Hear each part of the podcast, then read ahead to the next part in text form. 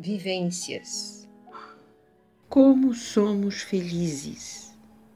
Nem sempre paramos para pensar sobre felicidade. Invejamos a sorte dos outros, a oportunidade que o outro teve, o dinheiro que o outro tem, enfim.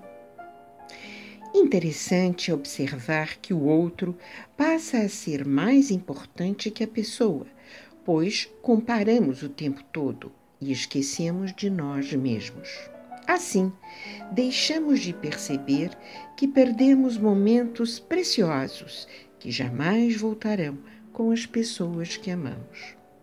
Foi no ano de 2015 que escrevi sobre este tema, quando soube de um pai cuja filha, morando há mais de 10 anos na Austrália, cuja netinha, querida, de 8 anos, estava com um tumor maligno na cabeça.